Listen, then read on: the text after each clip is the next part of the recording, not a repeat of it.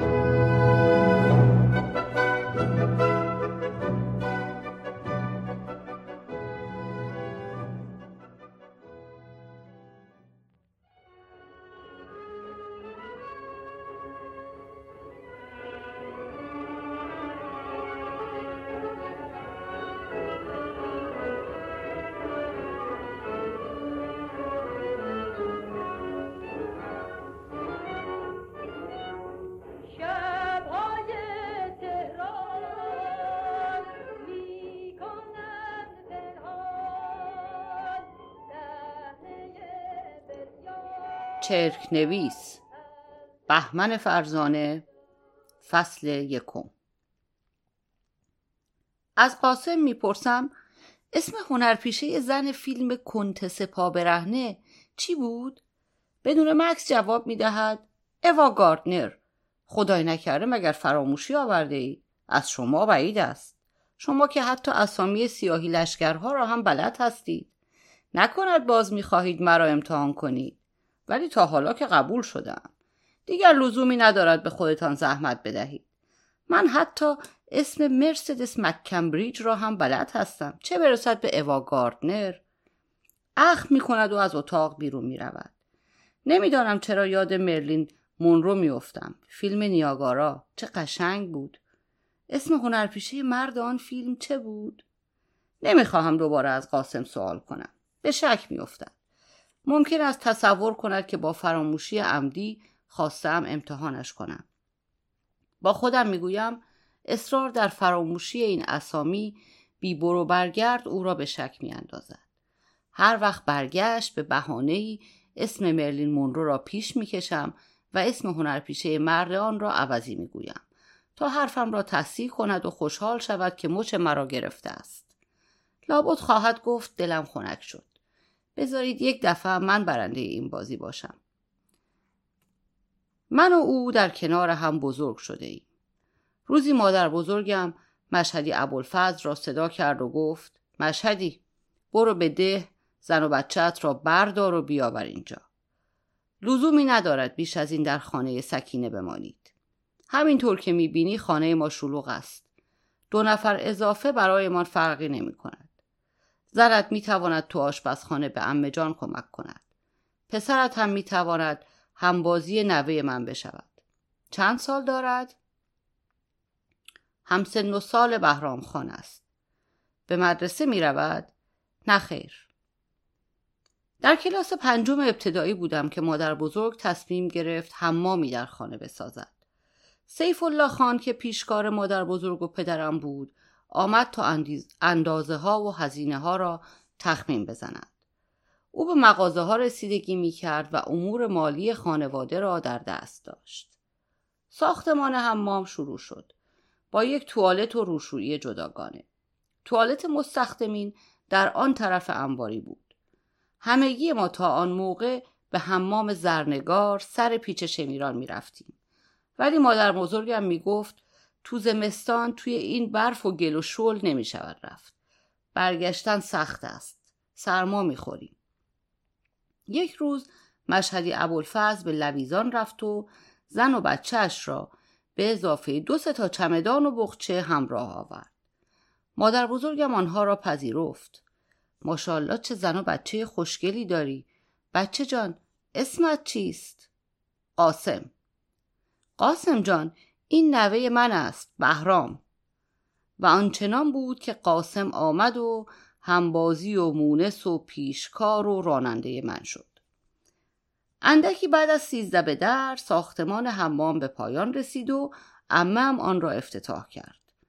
در همان زبان صاحب تلفن هم شدیم. یک تلفن سیاه چسبیده به دیوار در سالن کوچک. همانجا که مادر بزرگم در زمستانها کرسی میگذاشت. و درست در همان ایام بود که مادر بزرگم به پدرم گفت آقا با شما حرف دارم. و به او گفت که از ارسیه پدر بزرگم دو سه تا مغازه و چند قطعه زمین به اموهایم رسیده و آن باغ و خانه به پدر و امه و حالا چون آنها به پول احتیاج دارند بهتر است تا پدرم سهمشان را بخرد. این کار به سرعت اجرا شد. و خانه و چهار هزار متر باغ به پدرم رسید در تابستان خانه بار دیگر پر از بچه شد حال قاسم هم اضافه شده بود ردیف می نشستیم و تلفن بازی می کردیم. من در گوش فری می گفتم مادر بزرگ به مشهدی ابوالفضل گفته که برود گلها را آب بدهد. ولی محبوب دلدرد گرفته چون زیادی آش خورده و مدام در مستراح ته باغ است. و همینطور قرار است که پنجشنبه فاطمه خانم ما را به سینما ببرد چون فیلم هنسای عرب را می‌دهند. فریان را در گوش جهانگیر می گفت و جهانگیر در گوش آخر سر جمله اول تبدیل شده بود به مشهدی می‌خواهد آبپاش را بردارد و با طلعت خانم بروند به سینما تا محبوبه عرب را آبپاشی کنند.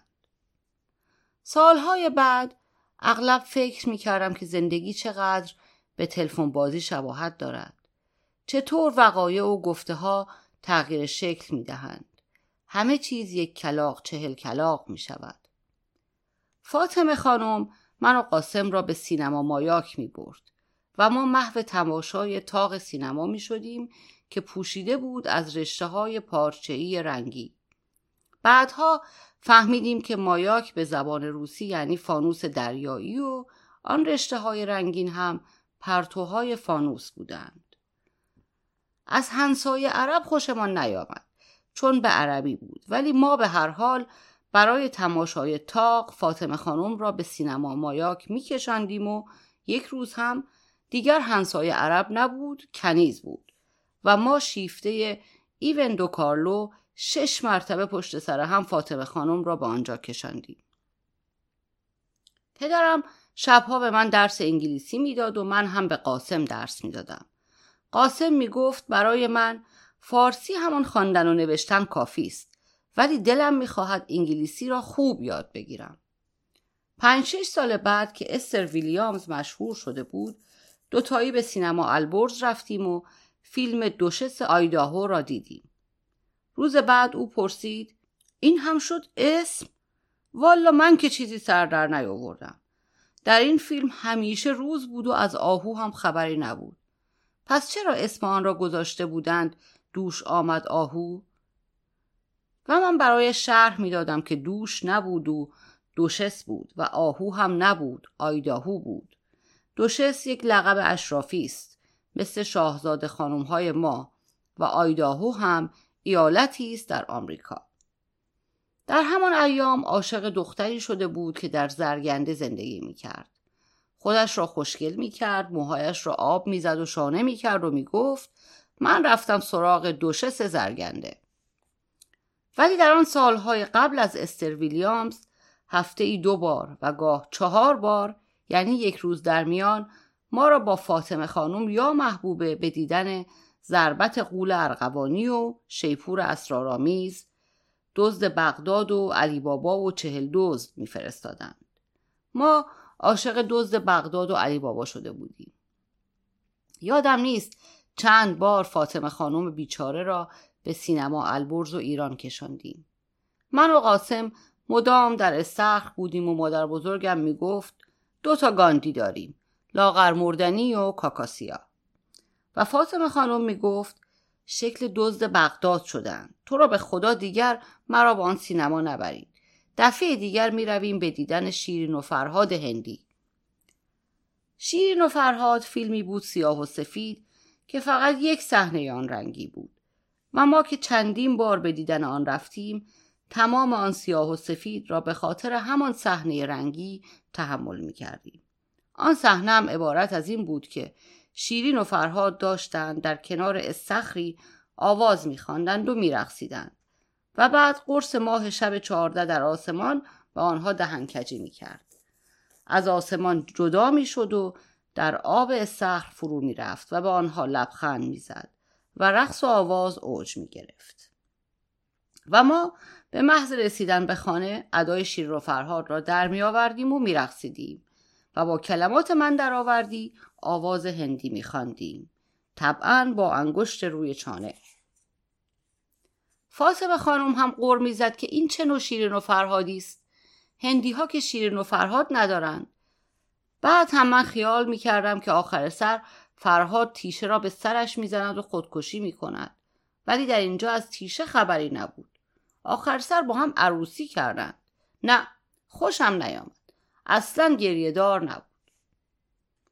تابستان ها خانه شلوغ می‌شد. فاطمه خانم می گفت به دادم برسید. من از عهده این گله بر نمی آیم مرا به سینما نفرستید. دیگر از هرچه کلوپاتراست دلم به هم می‌خورد. پنج دفعه مرا به آنجا کشاندند. در حالی که رابین هود را فقط یک بار دیده ایم. آخر ما هم دل داریم. دیدن ارول با آن خوشگلی یک دفعه کافی نیست. ماشاءالله مثل پنجه آفتاب میماند آن را هم پنج دفعه دیدیم هم به خاطر اینکه رنگی بود و هم به خاطر آن همه تیر و کمان بازی و سراسر زد و خورد و شمشیر بازی به خانه برمیگشتیم و ادای ارولفرین را در می آوردیم. پدرم گاه به گاه می گفت چرا دماغت را با گوشه پیراهنت می گیری؟ مگر دستمال نداری؟ و بعد به مادر بزرگم می گفت از وقتی این پسره رو به اینجا آوردین چه چیزهایی که از او یاد نگرفته. پریشب دیدی داشت کتلت را با قاشق می‌خورد. و من یا آب دماغم را بالا میکشیدم یا با گوشه پیراهن می‌گرفتم. دستانم هم از گردو پوست کردن مثل دستان قاسم سیاه شده بود. چه چیزهایی که از او یاد نگرفته. ولی من هم به قاسم فارسی و انگلیسی یاد می‌دادم. پس این به آن در. همانطور که کنار استخر گردو پوست میکندیم او می‌گفت This is my hand. و بعد به من نگاهی میانداخت. Your eyes are black. کسانی که به خانه می آمدند و تا آن موقع قاسم را ندیده بودند از او میپرسیدند تو کی هستی؟ من برادر ناتنی بهرام خان هستم. و همگی هاج و واج نگاهش می‌کردند و میپرسیدند برادر ناتنی؟ چرا اینقدر مزخرف می‌گویی؟ بهرام که برادر ندارد چه تنی و چه ناتنی. بعد هم یه چیزی بگو که با عقل جور در بیاید. یک پدر و مادر خوب بلدند چه اسمی روی فرزندشان بگذارند. یکی را نمی‌گذارند بهرام و یکی دیگر را قاسم. میگذاشتند بهرام و شهرام. یا چه می‌دانم؟ فوقش بهمن. چون قاسم که اصلا با بهرام جور در نمیآید. خیلی خوب. من برادر شیری آقا بهرام هستم. باز همگی به او خیره می شدند و او بلافاصله جواب می‌داد من هم بازی ایشان هستم. من و قاسم از درختها بالا می رفتیم. زردالو می دزدیدیم و مشهدی ابوالفضل می گفت من نمی‌فهمم این زردالوها همه اشمال شماست. چرا آن را می دزدید؟ او هم مثل سایر بزرگترها نمی‌فهمید که دزدی مزه دیگری دارد. سالهای سال بعد که پیشکار و راننده و آشپز ماهری شده بود در جواب همه می گفت من مستخدم او هستم. بله نوکر ایشان.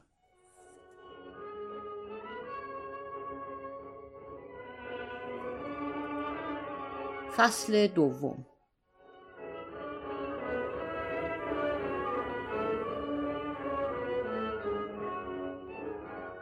اسم ناگهان از ذهنم میگذرد. آه یادم آمد. جوزف کاتن. نفس راحتی می‌کشم. پس آنقدرها هم اوضاع وخیم نیست. ولی چرا اینقدر هول شدم؟ دوتا اسم فراموش کردن که دلیل مرض فراموشی نمی شود ولی آیا واقعا همان دوتا اسم است؟ چند روز پیش که بعد از مدتها خیال داشتم از خانه بیرون بروم لباس پوشیدم و کیسه زباله را هم برداشتم که سر راه کنار جوی آب بگذارم. به سر خیابان که رسیدم متوجه شدم که کیسه را تا آنجا بردم. یکی از مغازهدارها که از آن طرف خیابان مرا دیده بود داد زد همانجا بمانید من میآیم. دوان دوان خودش را به من رسانید. کیسه زباله را از دستم گرفت و با شوخ طبعی ساختگی گفت ماشاءالله خوب خودتان را خوشگل کرده اید. با فکل و کراوات و دمپایی زده اید به کوچه. حق با شماست. دمپایی خیلی راحت است. از گیوه هم بهتر است. بشر باید همیشه پا برهنه باشد. چند قدمی همراه هم آمد و بعدش به مغازه برگشت. لحن صدایش مثل موقعی بود که با بچه ها حرف می‌زنی. یا بهتر بگویم با دیوانگان. کراوات و دمپایی به خانه برگشتم و قبل از آمدن قاسم کراواتم را باز کردم. نه این دیگر مثل فراموش کردن اسم هنرپیشه ها نبود. چرا خاک روبه را با خودم برده بودم؟ حواسم کجا بود؟ چند وقت پیش در روزنامه خواندم که بیماری فراموشی یا آلزایمر همینطور شروع می شود یعنی با همین فراموشی های جزئی. بعد رفته رفته دستور زبان را از یاد می‌بری. افعال را عوضی می‌گویی. و من دو سه روز پیش به جای اینکه بگویم برایم یک لیوان آب بیاور گفته بودم خواسته بودم یک لیوان آبی. و بعد؟ ولی من تا هنوز هم به آن بعد نرسیدم. دلم می‌خواهد زندگی خودم را بنویسم. چون با اینکه وقایع اخیر را درست به خاطر نمیآورم گذشته را به وضوح به یاد دارم. آنقدر که ممکن است کسی باور نکند. من دکمه های پیراهن شانزده سالگیم را به یاد دارم ولی یادم نیست دیروز نهار چه خوردم. راستی دیروز نهار چی خوردم؟ آبگوشت یا تهمانده قرم سبزی پریشب؟ زندگیم مثل یک آلبوم عکس در مقابلم گشوده شده است. یادآوری چه پدیده قشنگی است دکمه ای را فشار می دهی و آنچه دلت می خواهد می بینی. عکس ها زنده می شوند. گرچه عکس هایی هستند سیاه و سفید من آنها را رنگی می بینم. کاسه آب مادر بزرگم چلچراغ سالن زردالوها درختان ارغوان و آلبالو باغچه گلهای بنفش فرنگی که در بچگی از آنها می ترسیدم چون چشم و ابرو داشتند. خیال می کردم یک جمعیت اخمالود به من خیره شده است. تا این چیزها را هم فراموش نکرده ام باید روی کاغذ بیاورمشان. لزومی هم ندارد که به ترتیب باشند. خاطرات به هر حال به ترتیب نیست. از تمام آن باغ بزرگ فقط بنفشه ها و درختان یاس بنفش را به خاطر دارم و فقط الان که دارم می نویسم یادم می آید که این باغچه جلو پر از گل زنبق بود. گل آویز هم داشتیم و گلهای دیگری هم که فقط مادر بزرگم اسمشان را بلد بود. مادر بزرگم عاشق گلکاری بود و خودش پا به پای مشهدی ابوالفضل باغبان به باغچه ها می رسید. تخم گل زنبق می خرید که زنبق سفید بودند و بعد گل بنفش می دادند. و مادر بزرگم حق حق کنان آن گلهای بنفش را میچید و دور میانداخت و می‌گفت بنفش رنگ بدی است نکبت میآورد نحس است. هرگز نفهمیدم که آیا چنین چیزی واقعیت دارد یا اینکه او از خودش درآورده بود.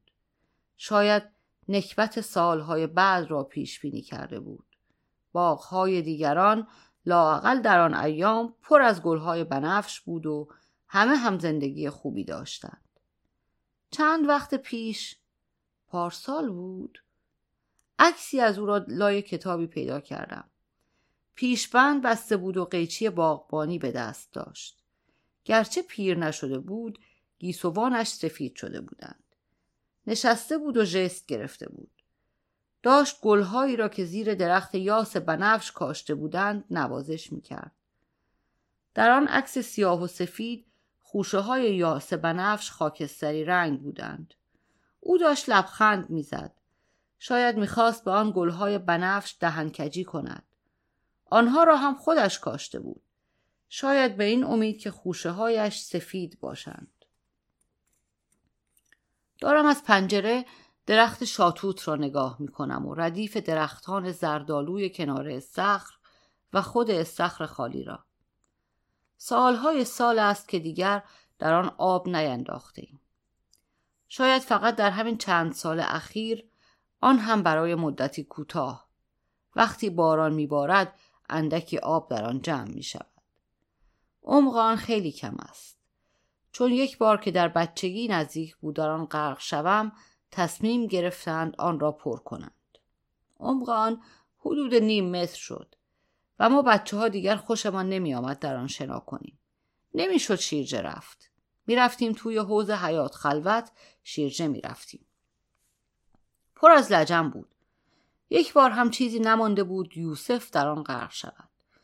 ولی خوشبختانه به آن دست نزدند. استخر خالی آن سالهای دوردستی را یادم میاندازد که داخلش پر از بچه بود وقتی همگی در آن شیرجه می رفتیم. آب بیرون می‌زد. آب همیشه سرد بود و من بین دو شیرجه سگ لرز می زدم و لبهایم کبود می شد.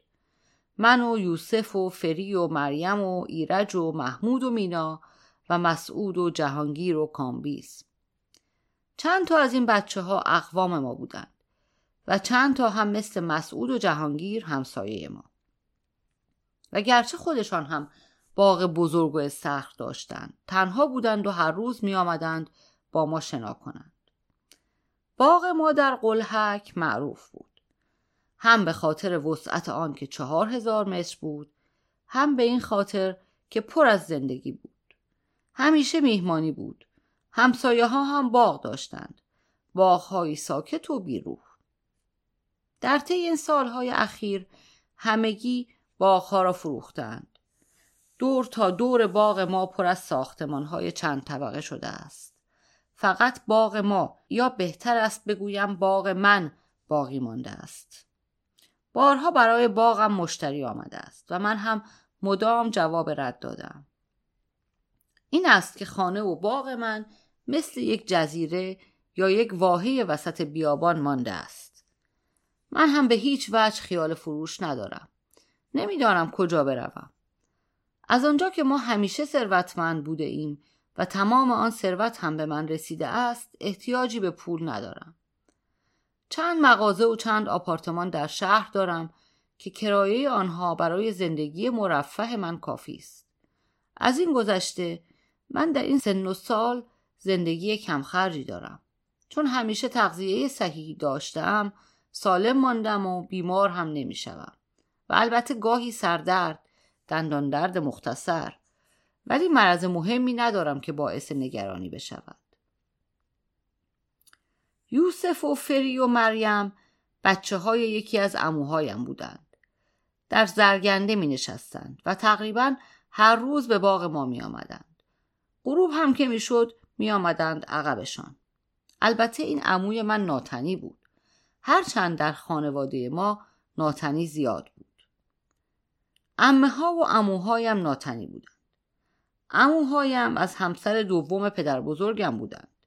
یکی از امه هایم که با ما زندگی می کرد از همسر سوم پدر بزرگم بود که ما او را مادر بزرگ صدا می کردیم. پدر من هم تنها فرزند پدر بزرگم از اولین همسرش بود. یک سال بعد از مرگ مادرم پدر بزرگم فوت کرد. مادر بزرگ به پدرم پیشنهاد کرد که برویم آنجا زندگی کنیم. بیایید برای این دختر یتیم پدری کنید. در واقع می‌خواست پدرم خرج آنها را بدهد.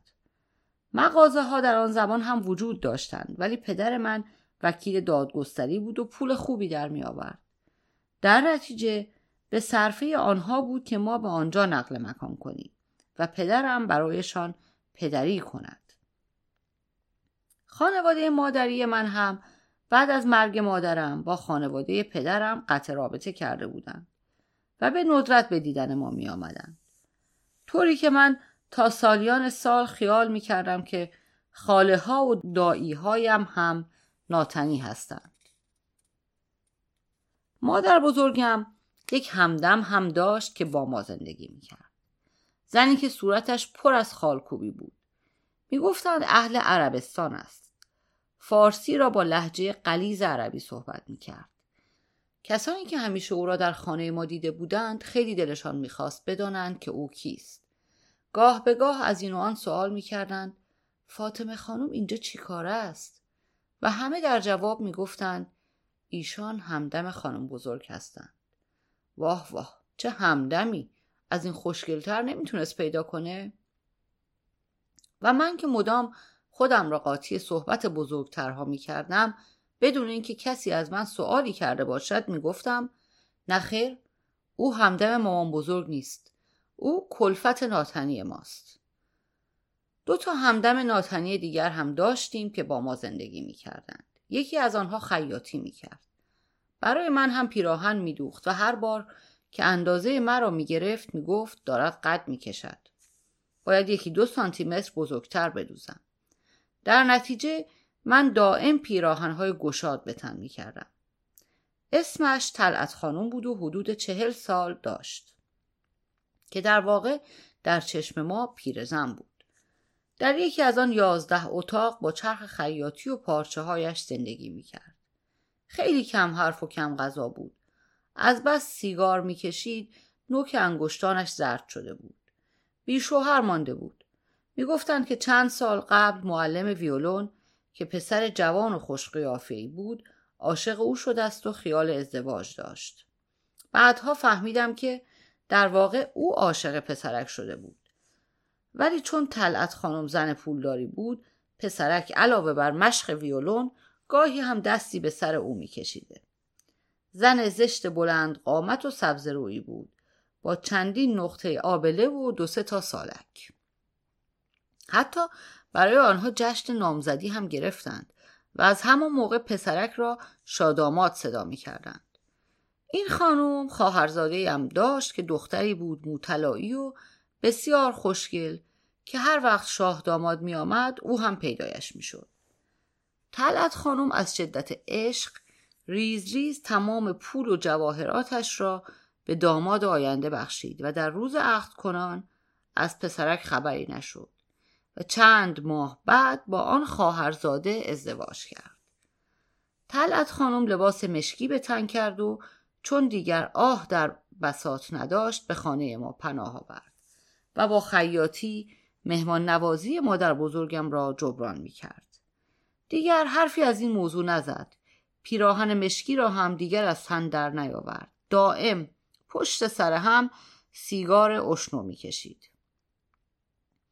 در یکی از روزهای پاییز که خانه خلوت شده بود و مثل هر پاییز با خاک زغال گلوله درست کرده و در انباری گذاشته بودند تا برای منقل کرسی ها آماده باشد و تمام خانه را خورد زغال برداشته بود و ایوان و آن قسمت خانه با وجود مراقبت ام جان و محبوبه. رنگی تیره به خود گرفته بود. مادر بزرگم گفت ماندیم تنها. ام جان غمگین بود که بایستی فقط برای همان چند نفر همیشگی آشپزی کند. محبوبه گفت تمام آن تشک ها را هم در آن اتاق روی هم گذاشته ایم تا سال دیگر. و طلعت خانم گفت خانم چرا از آن تخم مرغی های حاضر و آماده نمی خرید؟ و مادر بزرگم در جواب گفت ما اینجور چیزها را همیشه خودمان در خانه درست کرده ایم. مثل ترشی مثل رب گوجه فرنگی مربا و غیره بعد هم من تا حالا اسمی از این خاک های تخم مرغی نشنیدم و تلت خانم آواز سر داد خوشسوز تخم مرغی با سرفست و تمیز نه خورده دارد و نه ریز. چه حرفها. ام جان هم گفت به حق چیزهای نشنیده. گهگاه که مادر بزرگم صفحه از قمرالملوک یا ملوک زرابی را روی گرامافون میگذاشت طلعت خانم آهی می‌کشید و می‌گفت توف به این روزگار. مادر بزرگم یک گرامافون کوکی داشت و امم که از آهنگهای ایرانی خوشش نمیآمد برای خودش یک گرامافون دیگر خریده بود و صفحات خارجی میگذاشت و خانه پر می‌شد از این تصنیف های مختلف. صدای ام کلسوم با تانگوهای آرژانتینی قاطی می‌شد و فاطمه خانم خالدار داد می‌زد لاقل به نوبت صفحه بگذارین. اینطوری نه بنان را می‌فهمید و نه تانگو را. معلوم نیست شماها چی هستین. فرنگی یا ایرونی؟ در واقع درست همین طور بود. پدر بزرگم که وزارت خارجه ای بود پدر من و امم را فرنگی بار آورده بود و در عوض مادر بزرگم عاشق آواز خانان ایرانی بود. روال زندگی ما مخلوطی بود از فرنگی و ایرانی. گرچه همه فقط می‌گفتند اینها خیلی فرنگی معاب هستند. امه هم به مدرسه ژاندارک می‌رفت و پدرم انگلیسی را از فارسی بهتر بلد بود. همدم ناتنی دیگر هم زنی بود که آشپزی می‌کرد. یعنی با امه جان که آشپز ما بود همکاری می‌کرد. امه جان هم مدام از دست او هرس می‌خورد و قور می‌زد که من نمی‌فهمم خانم چرا به فسنجان می‌گوید فسوجون و اصرار دارد که به جای رب انار در آن آلو بریزد. می‌گوید انار امول است. به حق چیزهای نشنیده.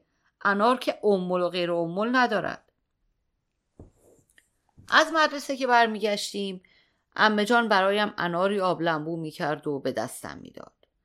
با اولین گاز تمام آب آن روی پیراهن گشادم میپاشید و امه جان می‌گفت نه نه عیب ندارد. در آور خودم برایت میشورم. به غیر از امه و پدرم بقیه همه نمازخان بودند فاطمه خانم خالدار نماز خود را می شکست و قرولند کنان با صدای بلند می گفت استغفر الله با این تانگوها که نمی شود نماز خان ماشالله آخر یک حیایی هم گفتند ماه محرم است. حتی خانم هم صفحات بنان و ملوک را نمی‌گذارد. ولی خانم کوچک ولکن نیست. هی می‌خواهد ادای فرنگی ها را درآورد. مدام در حال کوک کردن گرامافون است. صدای این تصنیف های خارجی تا سر کوچه می‌رسد. استغفر الله. آن همدم دیگر سابقا کلاس آشپزی داشت. کم مانده بود بنویسم می داشته بود. مدام می‌رفت به آشپزخانه و امه جان را حرس می‌داد. برای اینکه سبزیجات رنگ خود را حفظ کنند باید آنها را وقتی آب به جوش آمد در ریگ ریخت و احتمالا یک قاشق چای خوری جوش شیرین هم به آن اضافه کرد. و امه جان بعدا برای امه هم درد دل می کرد والله ما یک عمر آشپزی کردیم. همه هم از دست پخت من تعریف کردند. از این ادا هم نداشته ایم برگ های جوان کاهو. تو را به خدا این هم شد حرف؟ ما بی سواد هستیم. ولی انقدر سرمان می شود که برگ جوان خنده دار است. مگر برگ تازه چه عیبی دارد؟ ایشان می‌خواهد ادای فرنگی معابی شما را درآورد ولی بلد نیست. می‌گوید آلبالو پلو را باید با خورشت خورد. به حق چیزهای نشنیده. ام جان گاه حسابی از دست او کلافه می‌شد و آن وقت همدم که اسمش هم همدم بود برای چند روزی خود را عقب می‌کشید و بعد طاقت نمی آورد و باز به آشپزخانه می‌رفت. و به ام جان که مثلا در حال به هم زدن پیازداغ با زردچوبه بود می‌گفت زردچوبه چندان بهداشتی نیست. و ام جان می‌گفت همدم خانم خیلی عذر می‌خوام ولی مسئله است معروف که می‌گوید ماما اگر دوتا شد سر بچه کج میشه. بگذارید من به کارم برسم. انقدر پاپیچ من نشوید. رفته رفته پای همدم خانم از آشپزخانه بریده شد. ولی حوصلش سر می‌رفت و مادر بزرگم را مجبور می‌کرد تا با او ورق بازی کند. پاسور بازی می‌کردند و مادر بزرگم می‌گفت زلیل شی. هزار تا کار دارم و تو مرا اینجا نشانده ای تا با تو پاسور بازی کنم. مشهدی ابوالفضل خودش بلد است باغبانی کند. باغبان خوبی است. بعد همانطور که ورق بازی را ادامه می‌داد گاه به گاه آهی می‌کشید و می‌گفت مردشور این سرباز خش را ببرند که این طور زندگی مرا تباه کرد. شما که داستان را می‌دانید. هی می‌گفت صبر داشته باش. باید اول زنم را طلاق بدهم. طاقت بیاور. و من هم طاقت می آوردم و او می آمد کنارم می نشست دستانم را در دست می گرفت و می گفت تو سرور من هستی سوگلی من هستی. مدام نیمرخ او را می دیدم مثل مردهای ورق که همگی از نیمرخ هستند. با هم پیر شدیم.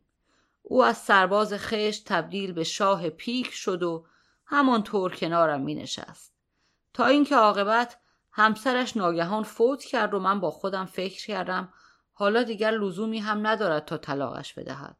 خداوند خودش مسئله را حل کرد. ولی خانم جان خداوند گاهی هم مسائل را درست حل نمی کند شما همیشه می گویید از این ستون به آن ستون فرج است ولی اغلب هم فرج نیست. آن وقت می بینی که ستونها همه روی سرت خراب می شوند و تو آن زیر له می شوی می میری بعد از مرگ همسرش گفت که ما برای ازدواج کردن خیلی پیر شده ایم. مردم چه خواهند گفت؟ سر پیری و معرکه گیری ولی ما پیر نبودیم. پنجاه و دو ساله و من سی و پنج ساله بودم. آره خانم جان ناپدید شد. رفت که رفت. مرا با این سربازها و شاهها تنها گذاشت. بله با این لشکر که مدام در حال حمله هستند. آخ که از هرچه مرد است متنفرم. حتی از این مردهای مقوایی که اینطور با افاده فقط نیمروخ خودشان را نشانم می‌دهند. آخ همدم چقدر مزخرف گفتی. خدا رحم کرده از آنها نفرت داری که تا حالا پنج تا سور زده ای ول کن. انقدر در فکر او نباش. قسمت نبوده. خانم هیچ ربطی به قسمت ندارد. ما خودمان هستیم که سرنوشت خود را تعیین می‌کنیم. سور؟ ذلیل شی. ولم کن. بذار برم سر کار و زندگیم. نه تو رو خدا مرا با این مردهای مقوایی تنها نگذارید ولی با آنها تنها میماند برای خود فال ورق می‌گرفت گاه به گاه آه می‌کشید و به خودش می‌گفت پاشم بروم به آشپزخانه ولی آنجا هم مرا راه نمی‌دهند چرا همه مرا از همه جا بیرون می‌کنند در روزهای آفتابی توی ایوان می نشستند. امه هم پشت پنجره می نشست و زیر ابرو بر می داشت. همدم خانم فال ورق می گرفت و آه می کشید. طلعت خانم هم کنار مادر بزرگ می نشست و پای دامن امم را کوک می زد. فاطمه خانم هم اندکی دورتر می نشست. یا سبزی پاک می کرد یا برنج.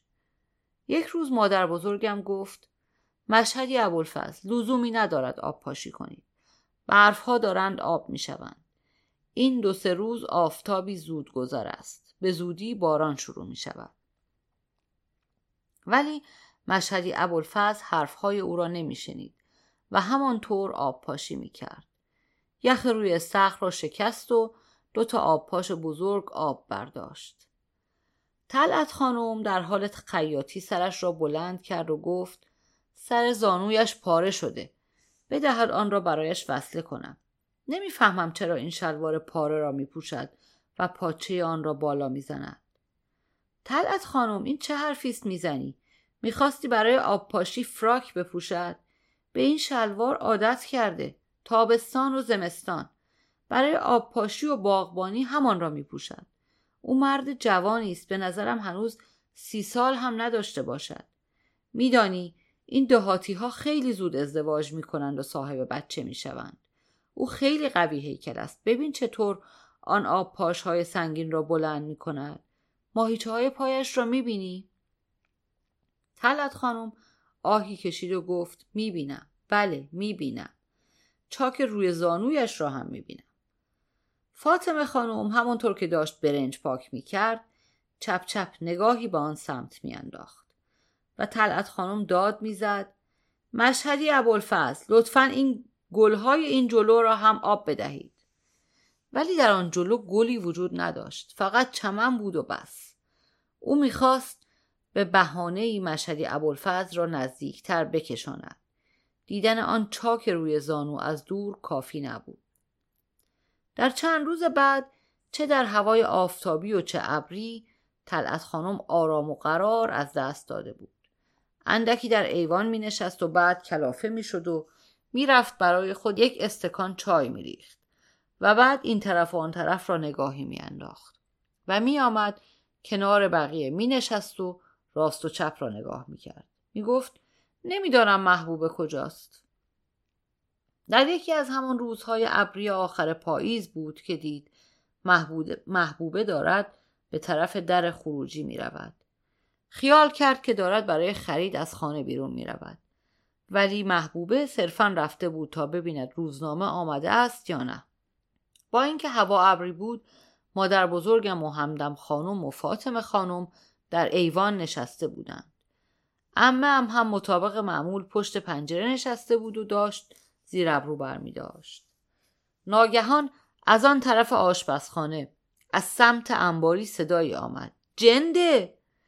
همگی متعیر سر خود را به آن طرف برگرداندند. بعد از لحظه ای سکوت بار دیگر. جنده! همدم خانم و فاطمه خانم داشتند از جایشان بلند می شدند که مادر بزرگم جلویشان را گرفت و گفت از جای خودتان تکان نخورید. به روی خودتان نیاورید. فاطمه خانم گفت این جیغ صدای محبوبه است. مادر بزرگم به خونسردی گفت می‌دانم. به روی خودت نیاور. محبوبه قطع هیزومی را که در دست داشت بالا برده بود.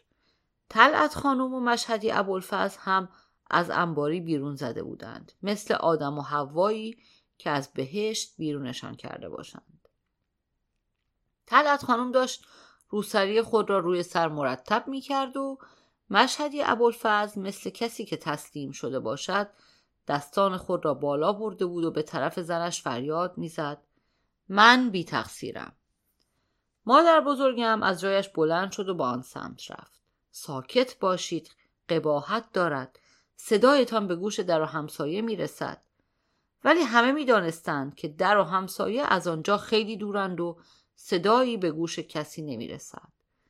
محبوبه که با دیدن مادر بزرگم هیزم را پایین آورده بود گفت خانم تشریف بیاورید ببینید این جنده خانم چه دست گلی به آب داده آنها را اینجا غافل گیر کردم شوهر من توی این انباری تاریک به دیوار چسبیده بود و این هم دستش را دراز کرده بود. والله رویم نمی شود بگویم. مادر بزرگم به خونسردی گفت محبوب خفه شو. هر چه می‌گویی بگو جنده نگو. هیچ به ریخت و قیافه او نگاهی انداخته ای؟ از او هر چه بگویی برمیآید جز جندگی. طلعت خانم در حالی که روسری خود را پایین می‌کشید به طرف ایوان آمد و گفت این زنکی دیوانه شده. رفته بودم چند تا گوله خاک زغال بردارم. چه می‌دانستم او هم آنجاست؟ مادر بزرگم به خونسردی گفت طلعت چرا می‌خواستی خاک زغال برداری؟ هنوز که کرسی نگذاشته ایم رفته بودی چاک روی زانوی او را کوک بزنی؟ صدای محبوبه از دور به گوش می رسید که داشت می گفت در این خانه مرد وجود ندارد. فقط آغاز که او هم هیچ وقت خانه نیست. پس فقط میماند شوهر من و یک مشت پیر دختر. البته منظورم خانم بزرگ نیست. بله کسی که به ما نریده بود کلاق کندریده بود. آدم روزه نگیرد بعد برود با گوه سگ افتار کند. روز بعد طلعت خانم از پیش ما رفت. دم در مادر بزرگم را بغل کرده بود و زار می‌زد. خاک بر سرم شد. حالا باز باید برگردم پیش خواهرم. باید هر روز او را ببینم. منظور از او نامزد سابقش. آن معلم ویولون بود که به جای او با خواهرزادهاش ازدواج کرده بود. شما هم حرف آن کلفت را باور کردید طلعت برو خدا به همراهت. بگذار آبها از آسیاب بیفتد آن وقت برگرد.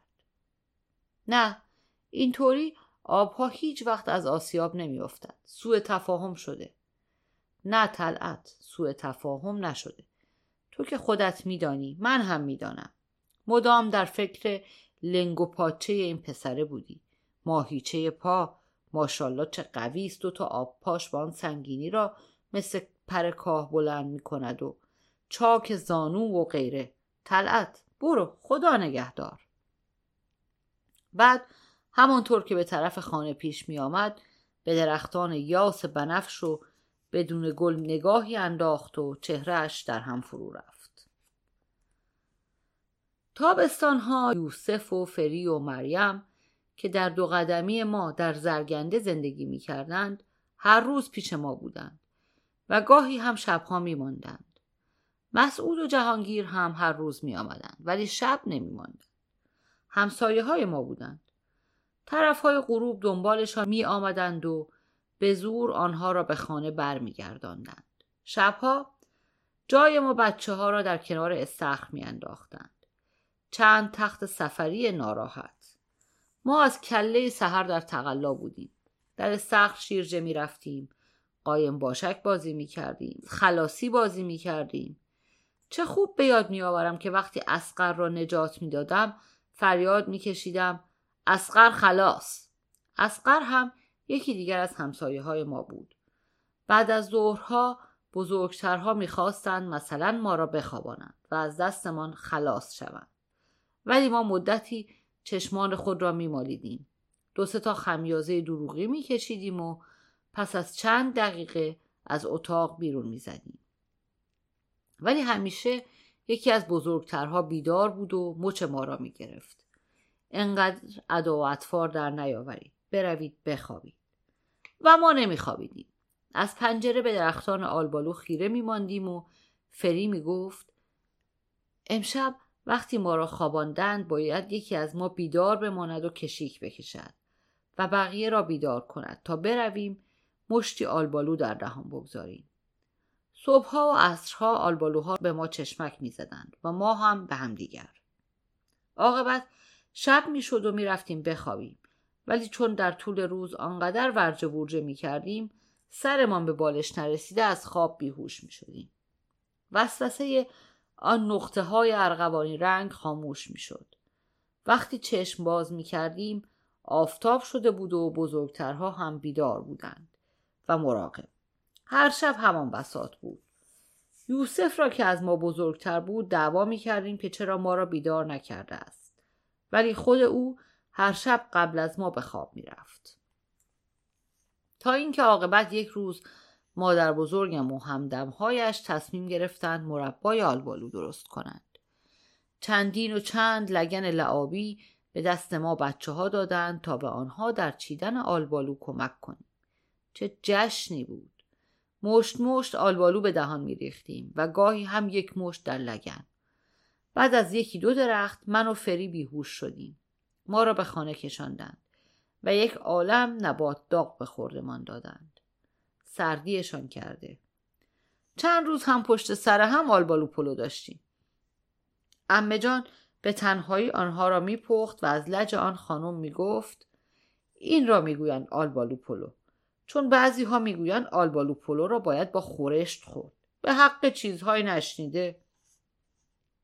بعد شیشه های مربا را در انباری میگذاشتند که پر بود از هیزم و شیشه های ترشی و رب گوجه فرنگی هنوز یخچال نبود چند سال بعد که یخچال خریدیم آنها را در اتاق نهارخوری گذاشتیم و هر وقت امم یا امه جان آشپز در آن را باز می کرد مادر بزرگم قر می‌زد که از بس این یخچال را باز می کنید عاقبت سینه پهلو می کنم. خودش که ژله دوست داشت آب پرتقال را می‌گرفت و ژله پرتقال درست می‌کرد و می‌گفت البته اینطوری در یخچال هم خوب است ولی مثل سابق نیست. سابق آنها را در چند تا کاسه میریخت و به من می‌گفت پاشو برویم. می‌رفتیم و در برف میچیدیمشان و یک ساعت بعد بر می داشتیم و زیر کرسی میخوردیمشان. برف و شیره هم میخوردیم. گرچه می‌گفتند که برف اول خوب نیست کثیف است. ولی خوشبختانه زود به زود برف میبارید و روی کرسی پر می‌شد از شیره و آب انار و برف و ژله. من همانجا زیر کرسی خوابم می برد و در خواب و بیداری صدای آنها را می شنیدم که می گفتند تفلک بگذارید همینجا بخوابد. و پدرم می گفت نخیر نباید لوس بار بیاید. باید برود در تخت خودش بخوابد. امه جان برایم در تخت کیسه آب جوش میگذاشت. مرا بغل می‌کردند و بیرحمانه به آن بستر یخزده میبردند. اتاق من و پدرم در مجاورت اتاق مادر بزرگ بود و سالن و اتاق نهارخوری هم آن طرفتر. وقتی در زمستان فقط خودمان بودیم زیر کرسی غذا میخوردیم.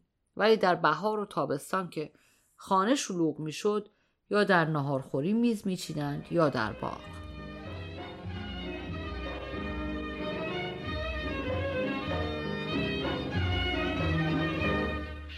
نیم شب از ره گذری میگذری در سفری. بی خبر از قافل در گوشه صحراها. در دل این دشت سیاه جان تو ای مونده بره گم شده در پیچ و خم شوق و تمنا